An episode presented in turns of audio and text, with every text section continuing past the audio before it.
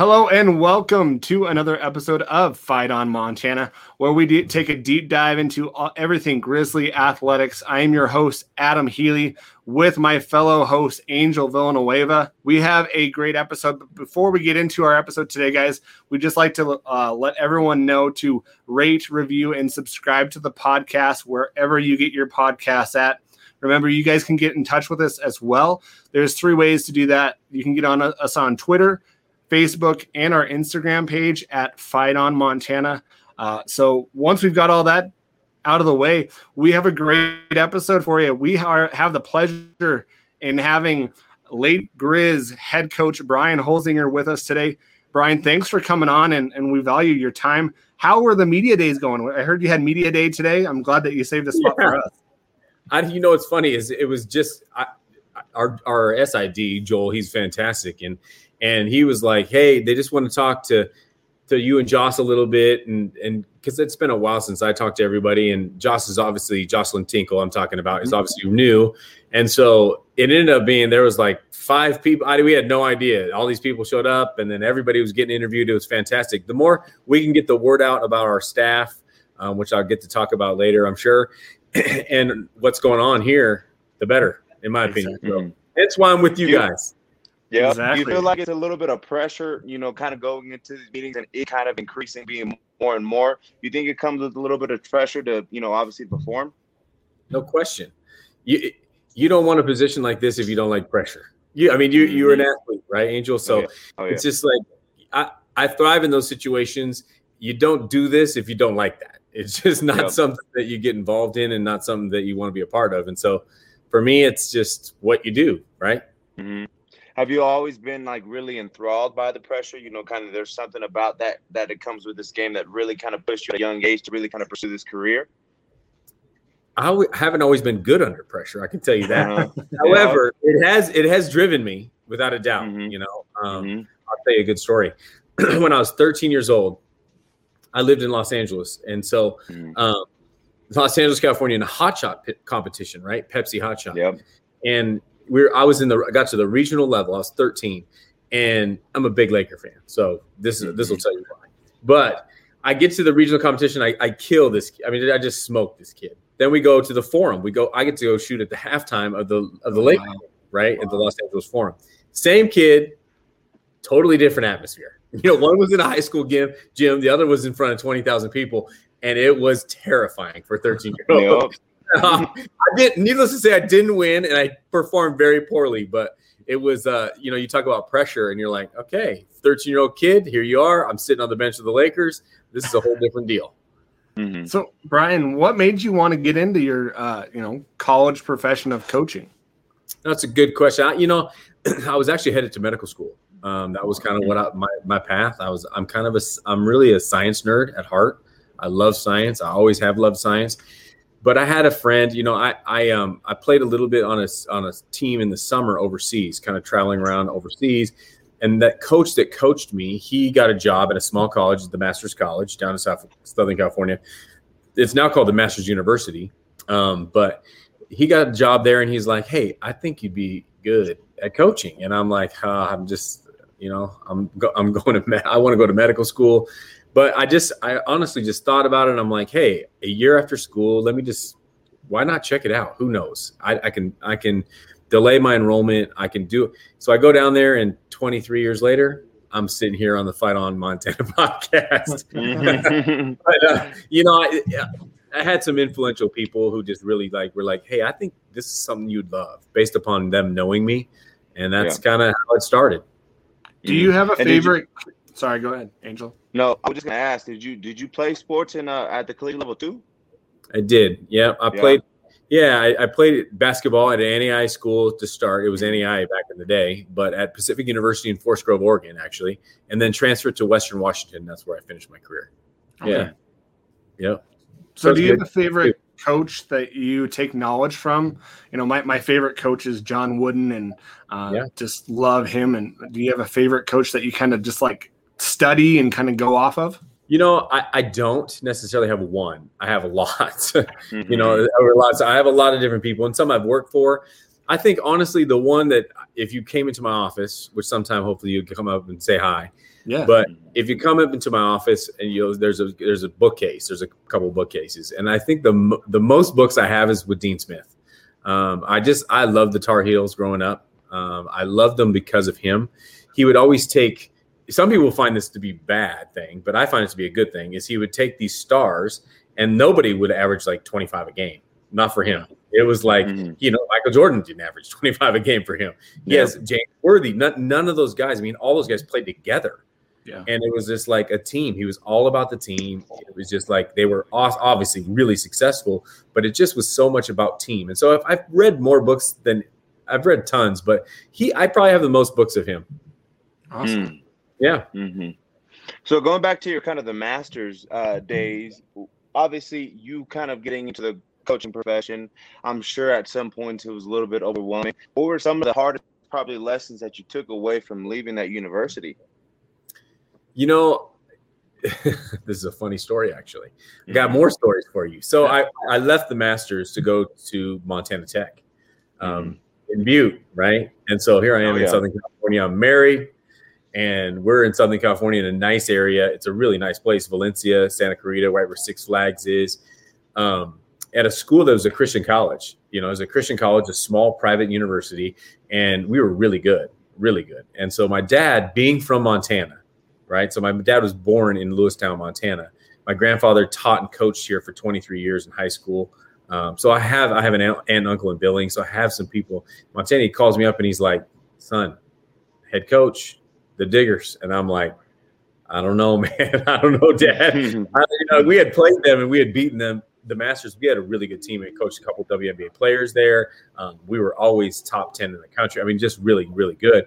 But I was an assistant, and so I was like, all right, I'll check it out. So I go up and interview, and I left. They offered me the job, and I left. And both my wife and I were like, being from Southern California, going to Butte, it's a total, like, it's a big knocker. It's a whole different world. And we honestly just really thought about it and prayed, honestly, and just – we felt like we were supposed to be there. Like, we just felt like, I don't know why. We were just like, we're supposed to go. And so that was kind of the journey with that. It was, they were really bad at the time. I mean, really, really, really bad. And so, I got indoctrinated, and I love the people in Butte. I'll tell you, the people in Butte, they still follow me now, especially back. They're so loyal, hardworking, sports minded. Just, I honestly, one of the most fun places I ever lived. And I got stories upon stories from there. but yeah, so that's how I ended up there. And it was hard to leave Southern California. My wife was like, holy cow. And she's from Spokane. But so I got a little closer. That was the only thing. But, man, those winters hit. And I was like, wow. As you could age, Oh, yeah. No, I know, brother. I know. I was struggling for the first 3 years. Yeah, still to this day. I'll count my blessings. One of those things for sure. No doubt. See, Angel and I go back on this. I'm from Montana, and I'd rather take the cold winters than hot. Yeah, I can't do the hot, man. When I start sweating, I'm like, yeah, I'm done. Yeah. So Los Angeles, certain place, depending on where you live, it's not too bad. Yeah. Out in the IE, I don't know where you're from, but yeah. Yeah. Hot too. I'm from Pasadena. Oh yeah, so you're getting good. You start there, but it's nice in Pasadena. He's from the fancy spots. Oh no, man! I say Pasadena specifically Duarte. It's just because I say Duarte, they're like, I don't know where that's at. I do. Like, I love there. I love it there. I recruited a kid from Duarte, a kid who played for us at Oregon State, 6'7". Oh, I know. Yep, I know who you're talking about. Patricia Morris. Yeah. Yeah. Patricia. Yeah. I know her family. Her family really well. They're awesome people. Those are my people, man. Those are my people. I love them. Yeah. She's at you. Yeah, I know. Have you talked to her recently? Yeah. I mean, I probably talked to her probably a month ago. Yeah. Yeah. She's doing well. She's doing great. Awesome. And her dad and I are good friends. And so he, like Father's Day, he'll text me and I'll text him. We're good friends. And it's good people. Yeah. Those are my people. They're good people for sure. Good people. Yeah, what a family for sure. Anyway, really off track, really but hey, no problem. That's so you spent 6 seasons at the Masters College. What certain aspects did you get from that stop there that you kind of brought with you to Montana Tech? Yeah, winning. Yeah, I mean, really, just you figure out real fast why programs win when I started coaching and why they don't, and it's called recruiting, and it's called players, right? Mm-hmm. You got to have players, and in order to get players, now you have to create a culture that they want to come play in and play for a staff and whatever else. But it comes down to players. I mean, and I tell people this all the time. And we had a really quick turnaround there, and then I ended up leaving, obviously. But some of the best coaches I've ever coached against were in the Frontier Conference. I mean, unbelievable coaches in that conference. Now, I don't know how the recruiting piece is where sometimes that it's different at this level for sure.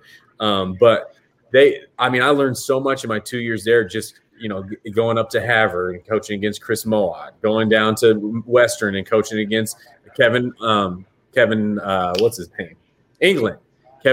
down there. I mean, Brian Orr down at Lewis and Clark State. So you learn real fast that these guys can coach. And so I better have a lot better players or I'm not going to win. And so that's the one thing I took from there. And I worked for a guy, Ken Sugarman, down at Masters. He was fantastic. I mean, just a great person who cared about people, cared about the kids on a genuine level, right? Some coaches don't.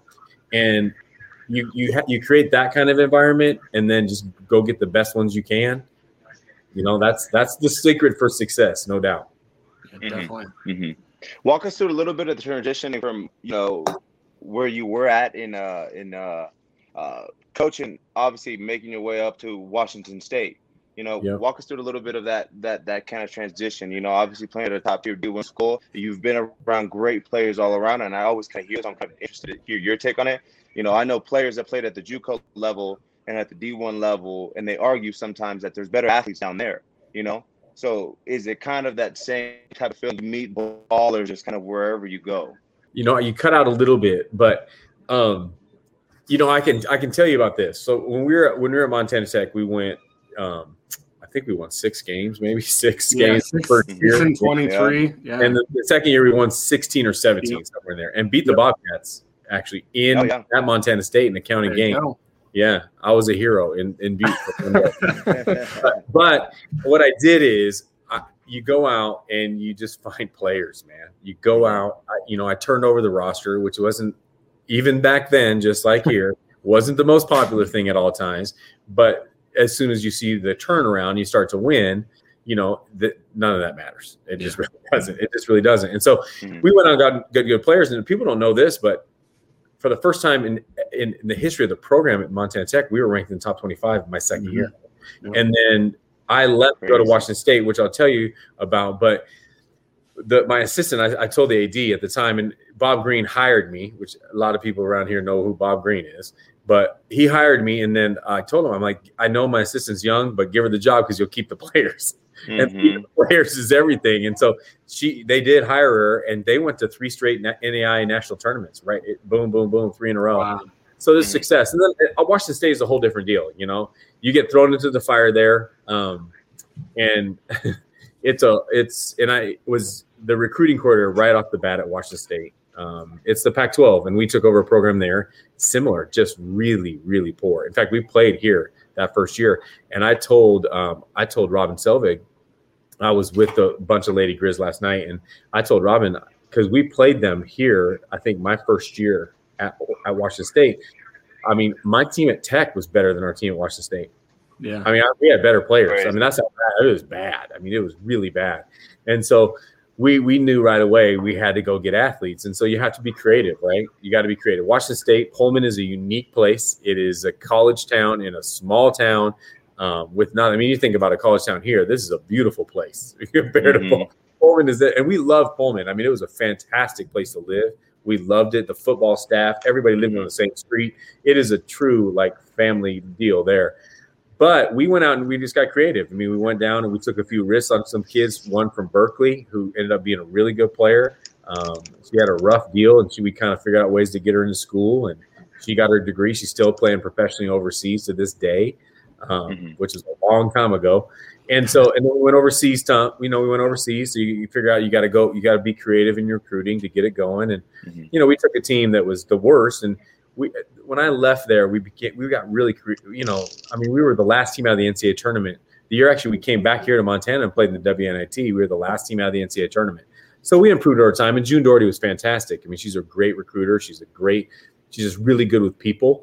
So she helped, but it was a unique opportunity to rebuild a program from really the ground. So you went from NAIA to Division I basketball. What was that feeling like? Was that like the quintessential top of the pyramid where you wanted to be, playing, coaching D1 athletics, or how did you feel? Yeah, it's interesting. I always just wanted to work for good people. Like that was my goal. I just really want to work for good people. I mean, you're always curious, right? You're always curious what it's like in the Pac-12. I was curious, no question. And I got there, and all of a sudden there's what's the budget for recruiting? And June is like, whatever it takes. There's no budget. It's just do whatever it takes to get the players. And so that's unique, and you kind of learn and like I said, you got to find your niche, but it was definitely fun. I mean, I'm from Washington, so I was born in Central Washington, moved to Los Angeles for a long stretch, hence my story about the forum there, and then came back and went to high school in Seattle, Federal Way. And so I'm from Washington, so it was a home state thing for me too. Like I got to be in my home state, see if we could turn the thing around as a challenge. It's just like anything else, you can become consumed by. It's why I end up taking a year off. I took a year off in between, which is kind of an interesting deal, but it was definitely fun. It was definitely exciting. It was definitely different than I was used to. So yeah, it was a great experience. Mm-hmm. Why'd you take a year off? Yeah. So I spent 8 years at Washington State, and my wife and I, we had 3 kids in 4 years. And oh, wow. Yeah. Wow. And I'm blessed with unbelievable kids. They're 10, 8, and 6. They're busy. They're awesome. I'm so happy. But when you start a program from the bottom and you go and you're just grinding. I mean, I traveled all over the world. I mean, I have stories that you can't even imagine. I've been all over. The only countries I really didn't recruit a kid was really kind of Africa, which is I should have probably, and a couple other the Asian kind of countries around there. That's the only places that we didn't get a kid from. And so because of that, it took its toll. I mean, it took its toll. I was the recruiting coordinator. I was doing all that, and I was killing myself essentially to help turn the program around. And we knew we had to have players, and so with 3 kids under 4, it was a lot. And so I'm always going to choose my family. Yeah, always. I don't care what job I have. I don't care. It doesn't matter to me. If it comes down to it, my family will always be chosen first. And so that's what I did. I stepped away.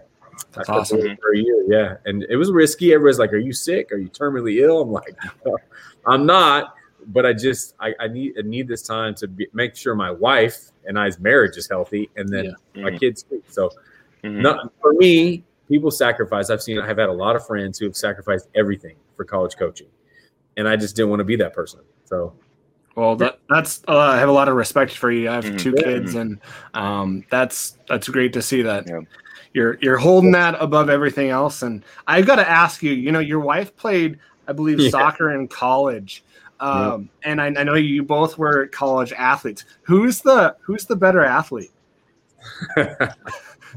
Yeah, unfortunately, it's her.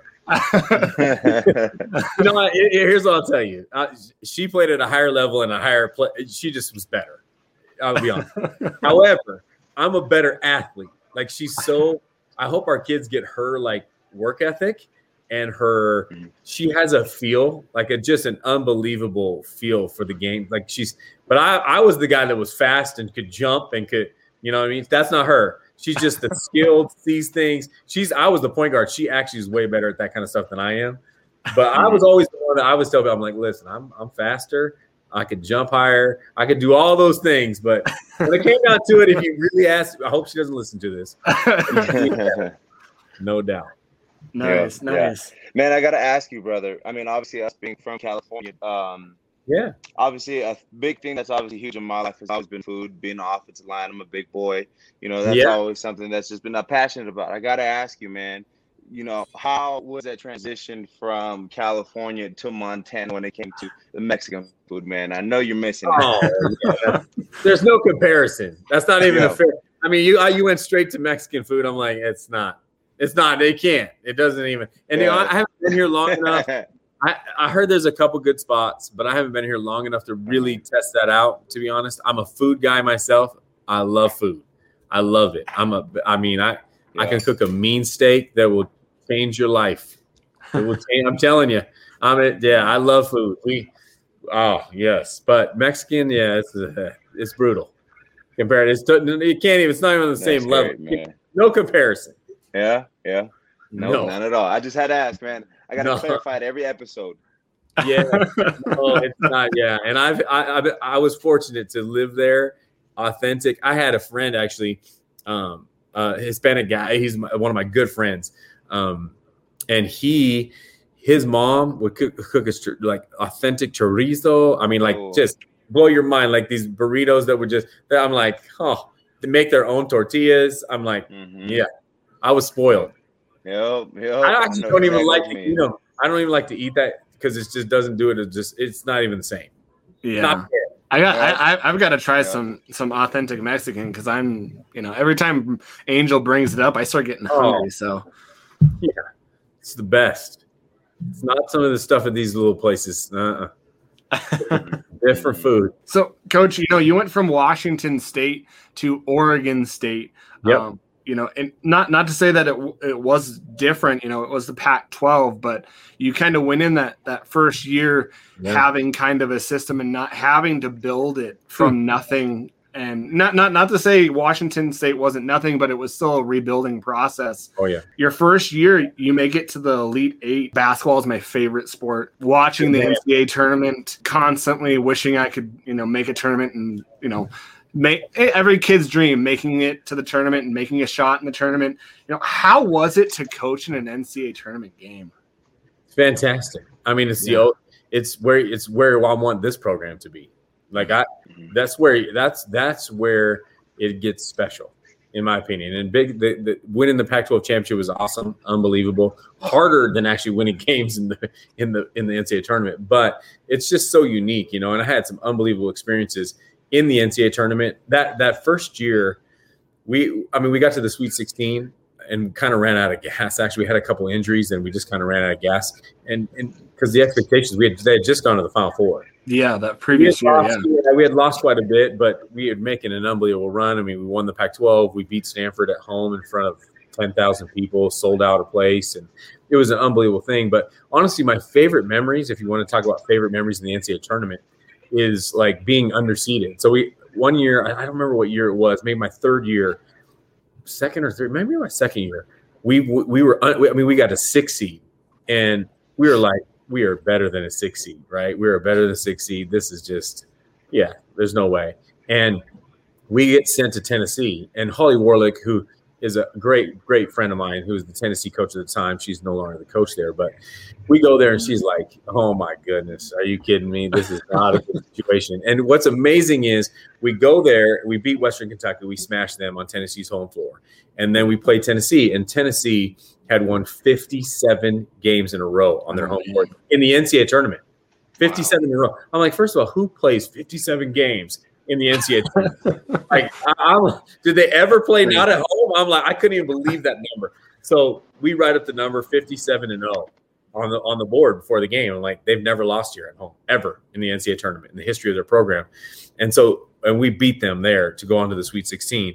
And it was an awesome experience because you're making history. Those moments where, like you said, the NCAA tournament is like about making history. Like these programs come from nowhere. We end up beating Baylor for a second time. We had beaten Baylor to go to the Final Four 2 years earlier. And then we ended up beating Baylor to go to the Elite Eight that year too. And those were just, I mean, those kind of wins when it honestly is a blur at the time. It's a blur. I mean, all you're doing is preparing for the next game. It's like constant. You just prepare, travel, prepare. It's just so intense, but so rewarding, man. So rewarding.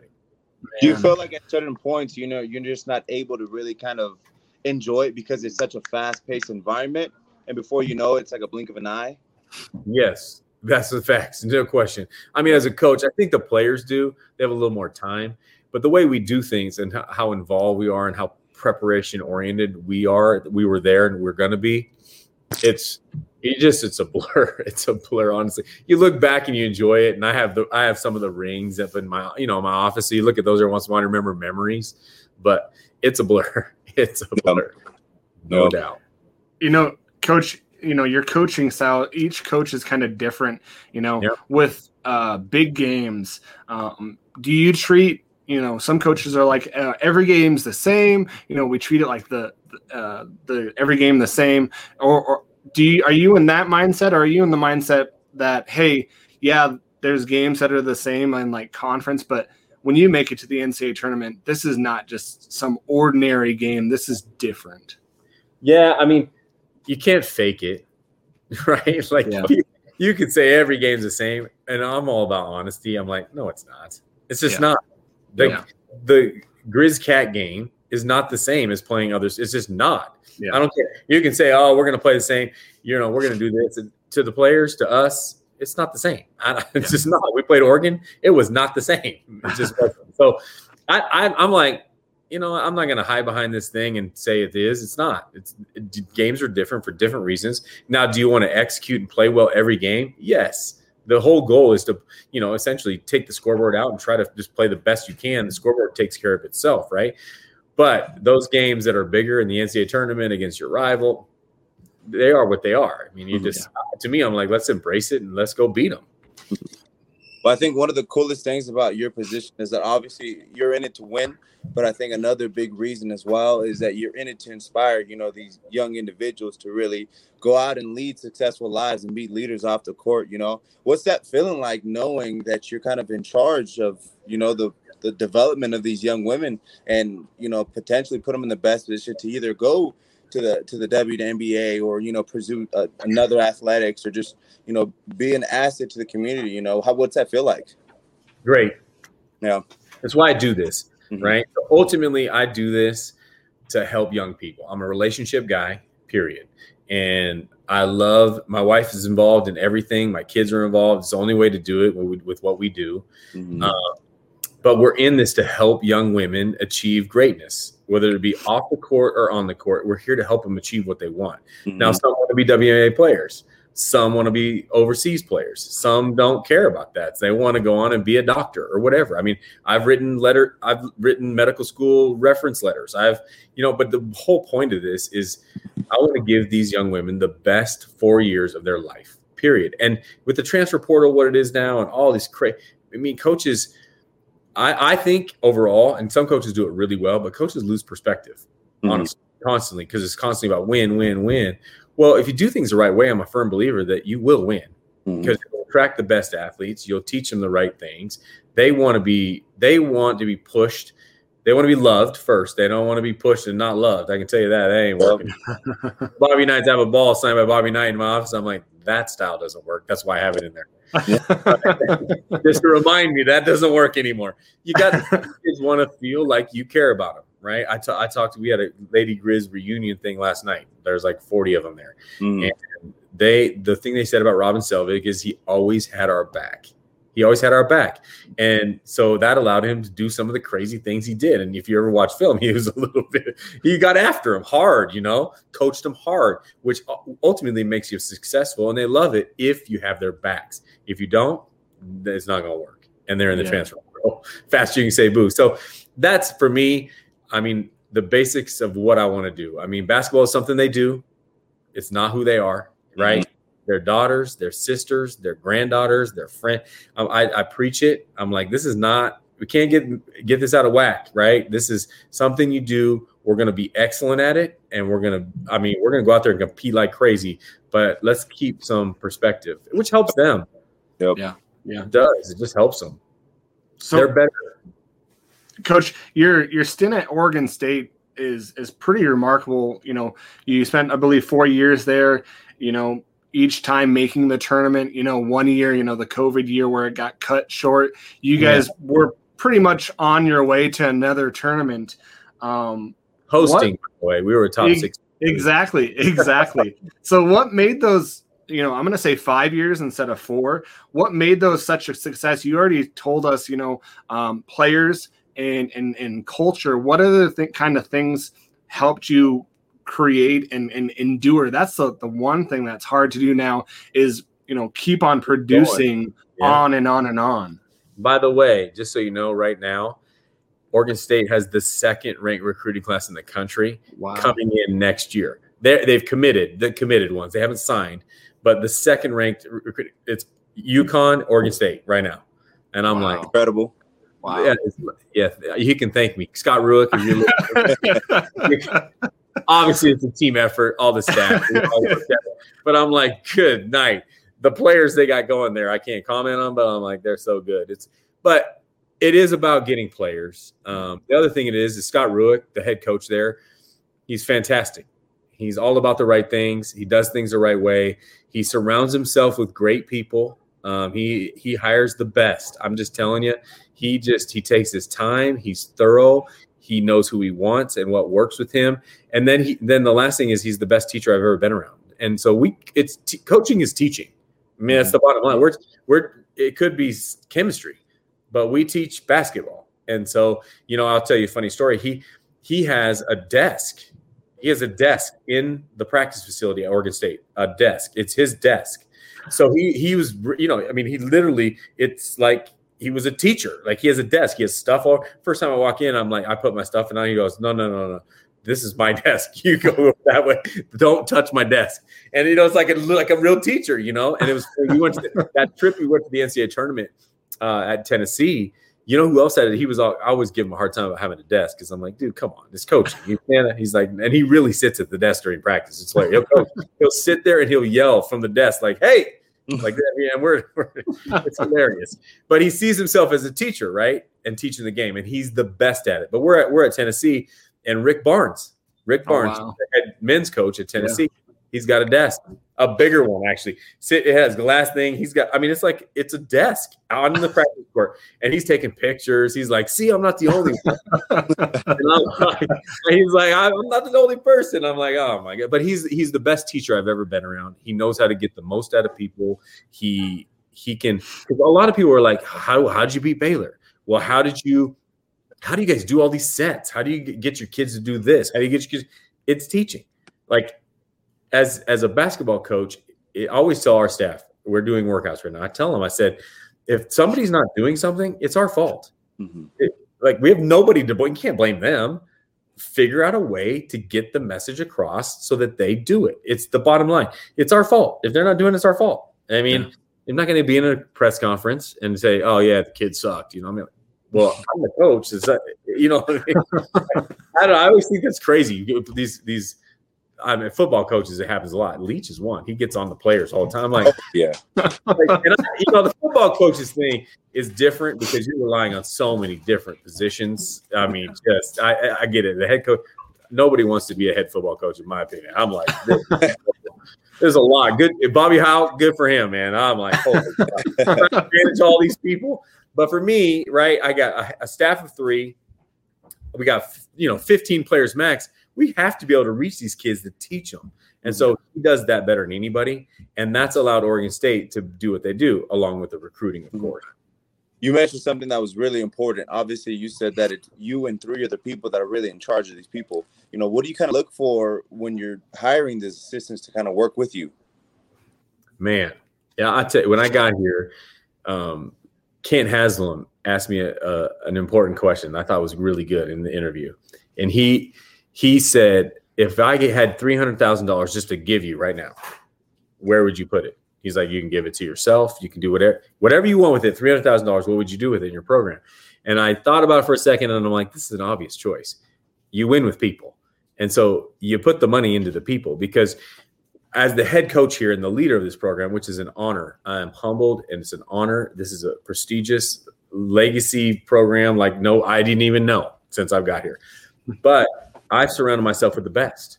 And you have to hire great people who share your vision, share your foundations of what you're about and what you care about as a coach, and are gonna help produce essentially. And so that whether that be in recruiting, whether that be coaching, whether that be relationships, whatever it is, the staff is where it's at. It just is. And I've learned that at Oregon State. I learned that at all the places I've been.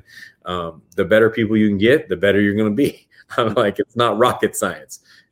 So, Coach, you have two women on your staff that Angel and I think are true women leaders. And we're so glad that they're on your staff. What about them did you see that made you say, hey, I need them on my staff? What kind of characteristics did you see in them that you're like, I have to have them on my staff? Yeah, it's a great question. So Jordy, first, I got here and you know, I wasn't going to keep anybody on staff that wasn't going to help win where we want to go. You know what I mean? I just was not going to do it. So my wife and I, Stacy, we go out and we first and foremost with the staff, I'm just telling you, you have to enjoy being around those people. Because if you don't, we are around each other. I'm around them more than my family half the time. Yeah. So I think you want to be the first way to miserable is not enjoy somebody that you're with at work with every day. And so we went out to dinner the first night and I'm like, listen, this is not an interview. We're just hanging out. Let's have some food. Let's get to know you. I want to know everything about, I mean, all these things. So, and after that meal, my wife was like, you better keep her. Like she told me, and I'm a little slower. I'm a little slower. But my wife was like, you're an idiot if you don't hire her. And she's really smart and she's a better athlete. So I took her advice. Jordan is exceptional. She has the experience as Lady Grizz, right? So this program has been unique and special for so long. And she was a part of that. And so I can't speak. You know, no matter what I do, I didn't play here. I wasn't here during that time. I don't even know what it's like. So, but when she speaks about it, it's like, bam, hits you right in the face. You know what I mean? Like it's like, this is why this place is special. She's passionate. She's really smart. I mean, I don't know if you guys know this, but she was in law school and then decided to stop law school. I still tell her that was a bad decision, but stop law school. And now she's, starts to coach. And then while she's coaching the last 5 years, she gets her MBA. Wow. Yeah. I'm like, you talk about smart, right? I'm like, this is smart. She's organized. She has an unbelievable future in this business. Really, she's special. And then Joss, right? Here, everybody is familiar with the name, of course. And she was a little tougher. You know, I hired Nate Harris too, who is a head coach. And that was one of the biggest things, his experience, you know, over at the other school over there, that helped too. And I've known him for many years. But hiring a head coach was a big deal for me. I just wanted somebody else who sat in that seat and knows what it's like. It's different. It's definitely different. So that was big. But Jocelyn, you know, the third position, I had promised a bunch of people that I would talk to. I had over 100-some applicants, for these positions. And so how do you go through these things? And I have friends calling me and other coaches I love and all these things. And I'm like, okay, I will talk to some of these people. I'm trying to hire a great staff. And so I went back home to Corvallis, and Jocelyn and I knew each other because of Wayne, and we were very close where we were there in Corvallis proximity-wise, and so I got to know their family. And there's actually a lot of Montana people at Oregon State. Lindsey Goodman, there's been a lot. You know, Marlon, he was here. There's a lot of people. But I got to sit down with her, and I'm like, I came away, and I told Stacy, I said, she's impressive. She is an impressive individual. Kind of put it on the back burner. I said, hey, listen, I'm interested in you, but I have to do my due diligence. I knew I wanted somebody from kind of the outside, an outside perspective. And so then I go out and I literally interviewed, 20 something people and talking to them and kind of doing my due diligence. And I just kept coming back to Jocelyn. I just kept coming back to her, like the mixture of the things you can't teach. She's dynamic. She's, she's so good with people. You can't teach that. It's just something that people are or they're not. And then that combined with her experience playing for one of the greatest coaches of all time, right? Like Tara Vanderbilt competed against her for 13 years. It was not fun. Every once in a while, we beat her for that. We beat her down at Stanford and at home that one year. It was the greatest thing ever. It didn't happen often. Against Jocelyn too, so I knew what kind of player she was. But that experience, that outside experience, combined with the fact that this is home and her name, obviously with her dad, I just kept coming back to her. Like what? I talked to Tara about her. Honestly, I probably should have made the decision much sooner. It probably would have helped me, but I just promised myself I was just going to make sure. And so the other part of it is they have a lot of connections. The staff has a lot of connections together. And I really want them to get along. Like how they get along and how they interact with each other is so important. Like anytime you have that dynamic, like I can be off to the side, but if those three don't get along, I got issues. Yeah, they're like sister and brothers. I mean, it's unbelievable. It's you come to our office, you will laugh. I can promise you, it's a laugh, no question. Coach, what made you attracted to this Lady Grizz job? And did you get some outside perspective from Wayne Tinkle, coaching here? What attracted you to this job that you finally were like, I got to take this job? Coming from Oregon State, because that's a huge, jump. It's different. Yep. First, when I was at Tech, I recruited a few kids, and as soon as the Lady Grizz got involved, if Robin Selvig called, I was wasting my time. So I knew then, like he had a stronghold on this state. Like I've been in almost every state in the West. Like I've never seen.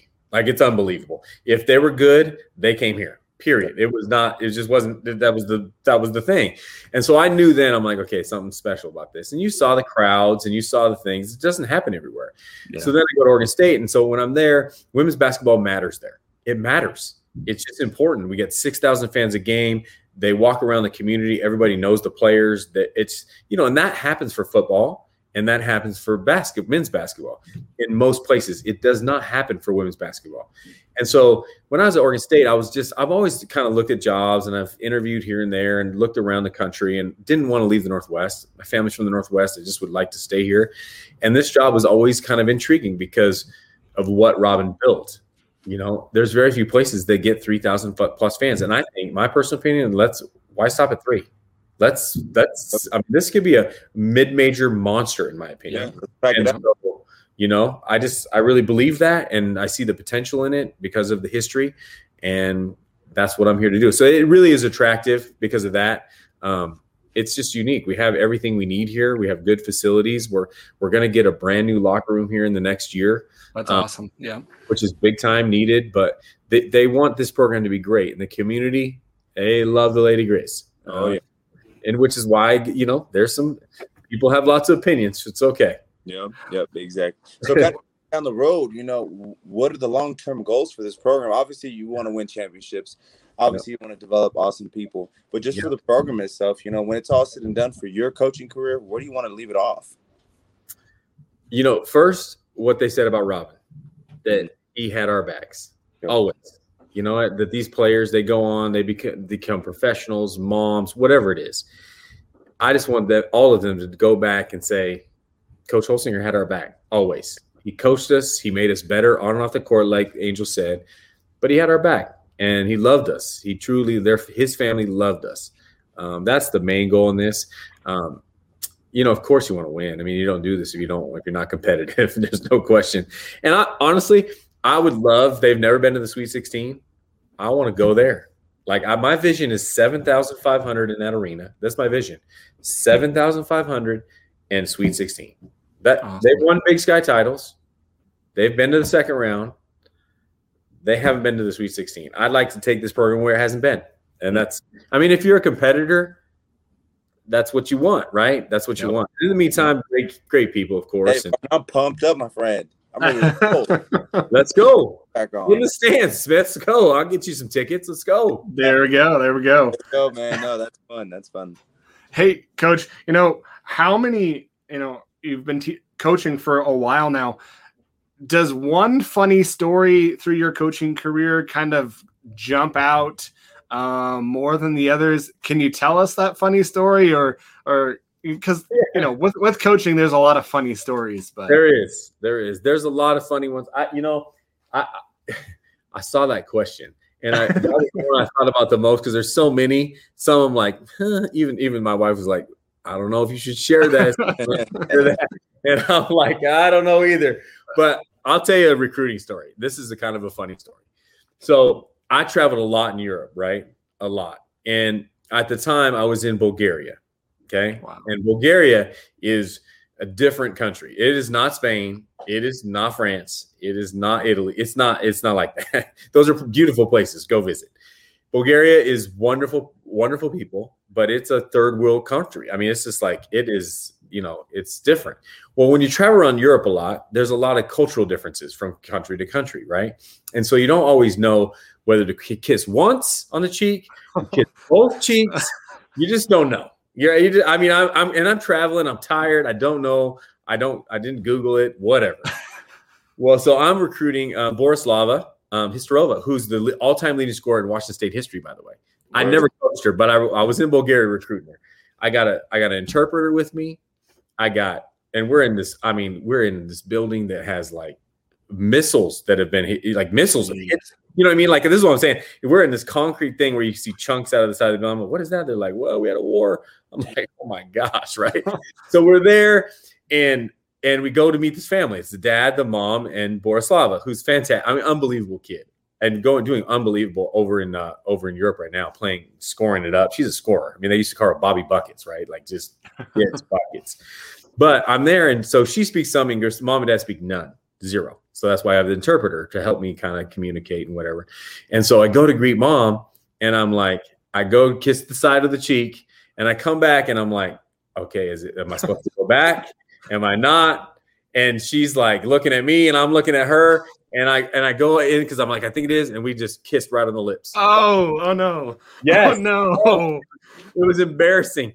So I look at dad instantly. I look at dad. I'm like, the interpreter's eyes are huge like this, and it was a mistake because I kissed her on the side of the cheek, and I come back and I'm like, crap, I messed it up. Oh no! And we really want this kid, right? Yes, straight. And we both looked at each other, eyes big. And then I look over at dad. Dad just starts dying laughing. Yeah. I'm like, oh my gosh, I'm glad he does not speak. He knows no English. Like, he can tell I'm terrified. Oh yeah, is absolutely dying laughing. She is dying. She's laughing, and I'm like, I'm not thinking it's funny at the time. But I'm like, so I always joke with her. I'm like, well, I had to kiss your mom in order to get you over to the United States. And the interpreter, I was like, tell him it was a mistake. I thought I had to go there. I mean, you know, how do you explain that? You know what I mean? Like, I didn't know. Oh, yeah, you got to kiss on both cheeks in Bulgaria. I just forgot. Yeah. There you go. Recruiting, man. That's man. Yeah. Turned out pretty good. All-time leading scorer. Oh, yeah. There you go. Yeah. So I got lots more, but we'll leave it with that. We'll leave it at that. That's awesome. That's awesome. Yeah. You know, hey, Coach, are you one of those like coaches that, you know, is big into pep talks? Like, you go in there, you throw the door, and you have a scheduled pep talk, or you just kind of you go in there, whatever's on your mind, you say. I'm not whatever's on my mind. I'm very preparation oriented. So I'm more about adjustments at halftime. Like what's three things? You can't give them too much; they won't do it. But what's three things that we can, that we can really, that's going to help us win the second half, right? That's going to help us win the game. So I'm very, very thought out in that. We'll talk about it. And then motivationally speaking, if it's about maybe we're not playing hard or something like that, I will get fired up. If it's the things you can control, I just, if it's execution stuff, let's help them. I'm like, let's help them execute better. Let's help them figure out ways that they can be more successful scoring, those kinds of things. But when it comes to effort, I will say something. There's no question. Yeah, that's the, if you want to get me angry, because you can control that. Mm-hmm. You can't always control whether you make shots. You can't always control whether you set great screens or the execution's off sometimes. But you can play hard always. And I'm a big defensive guy. So we will be playing good defense. You can promise that. That's a guarantee. You don't win championships without great defense. You just don't. If you want to win at the highest level, you got to play the defense. So, adjustments like that. I'm pretty low key except for the play hard thing. Yep. Yeah. Coming down to the last couple of thoughts, Brian. Obviously you're essentially an inspiration to all the women that you coach. A lot of people look up to your position you took on that role. But who are some of the people that you kind of look up to? Maybe you model your game after, or just kind of you saw a scene from Scarface that you're like, yep, I'm going to live by that role. Definitely not Scarface. It's a good question. I got a couple good pieces of advice. I took a lot of good and not good and bad is the wrong word, but good things and things that I maybe didn't want to do at each place I've been. And then you just kind of add your own spin on it, right? Like, I'm my own person. And the biggest encouragement I got is that be yourself. Because if you're not authentic and you're not genuine, they'll see right through it. It just doesn't work. You can't fake it. You can't fake it. So be yourself. And so I definitely have, you know, the teaching aspect, Scott Rueck at Oregon State. I mean, he's as, I'm telling you, man, he is as good as it gets. It's really exceptional. He's exceptional. So I've picked up pieces of that. June Daugherty at Washington State, unbelievable manager of people, the most loyal, kind woman I've been around, and so loyal. I mean, she just knew how to manage people, put people in good positions to be successful as the head coach. I'm taking that, right? I'm like that. I want to be that kind of manager of people, and in this position, you have to be. And then, you know, all my stuff as a head coach, you learn real fast that, you know, I there's been times when I look back and I'm like, man, I can't believe I was like that. I apologize to my former players a couple of times. Like, I can't believe I was so crazy at times. So you learn from yourself too, right? Like, I am not that person anymore. And then, of course, Ken Sugarman, the first person I got to work with, just the opportunity to just the relationship piece. Like, he just did the relationship piece really well with the kids, and they trusted him. And so you kind of figure all these different things out. I mean, I started coaching at camps, at camps. I mean, I think back to Northwest basketball camps, which is big here in the Northwest, NBC camps, yeah. And I coached in those camps for years. I ran those camps. And so if you got 200 kids in a gym, you learn how to coach real fast, how to get kids better, work on the fundamentals. I'm a huge fundamental guy. You know, we've had 5 weeks of workouts, and all the girls, I mean, my practice plan, it goes ball handling, passing, shooting, finishing, playing. That's it. That's what we do. We go through the fundamentals every single day. And I think the girls are like, geez, we're not putting in play. I'm like, no, we're not putting in place, because if you can't do this, the play doesn't matter.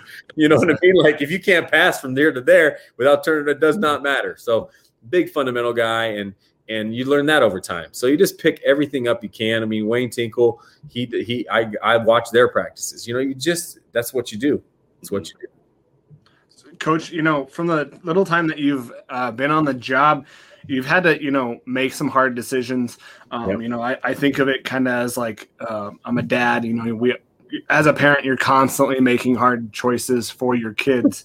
You know, even though if it rubs people the wrong way, you know, that type of leadership goes beyond what people just see visually. They just see it, you know, what happens. Does that type of leadership come from past coaching experiences, or have you had to kind of develop that, or has that come from somebody that you've seen in your life? I don't think anybody specifically. I think just I don't know, just a kind of an overall philosophy. I think I was hired as the leader of the program. And so my job, I have four things: team first, academic excellence, character and integrity, and competitive greatness, right?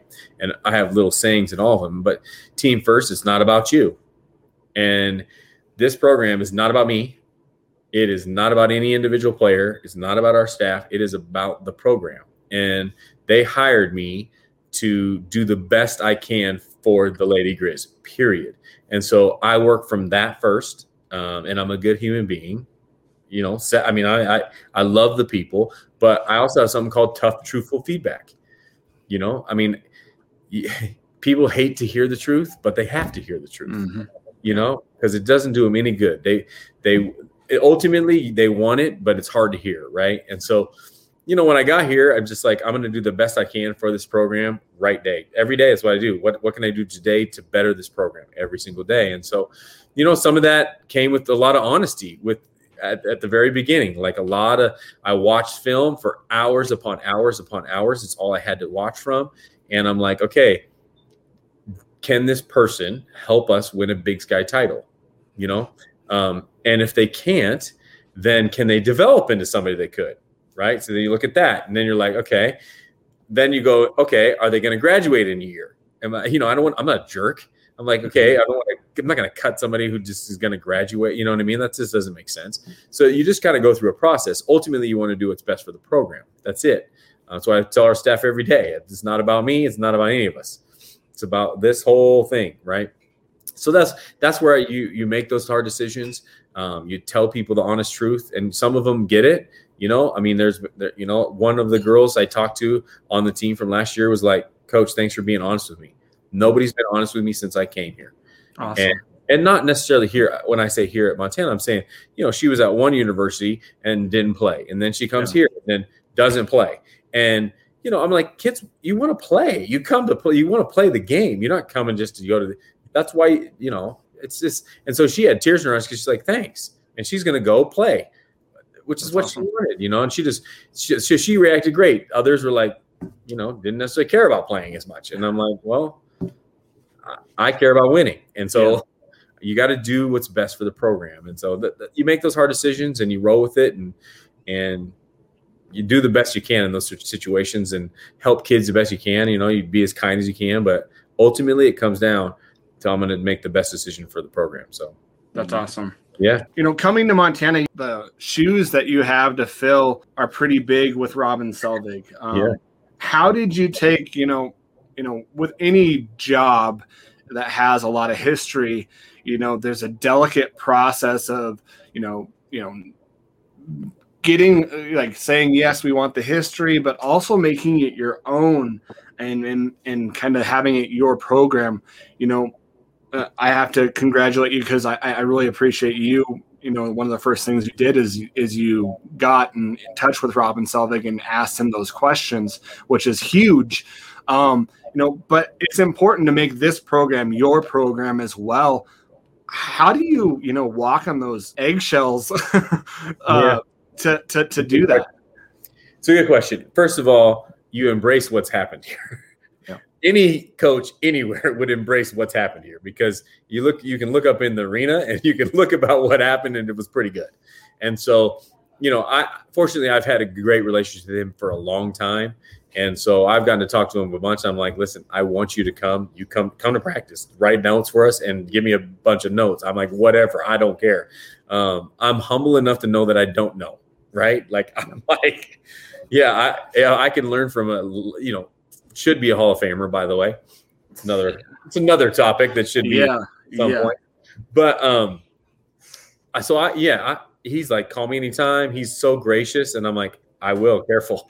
You know? So I'm just embracing it. I'm not him. I told these 40 Lady Grizz last night, I said, I'm not going to be him. I have very similar views on the game and how to treat people and how to coach kids. We're very similar in those ways. But I'm different.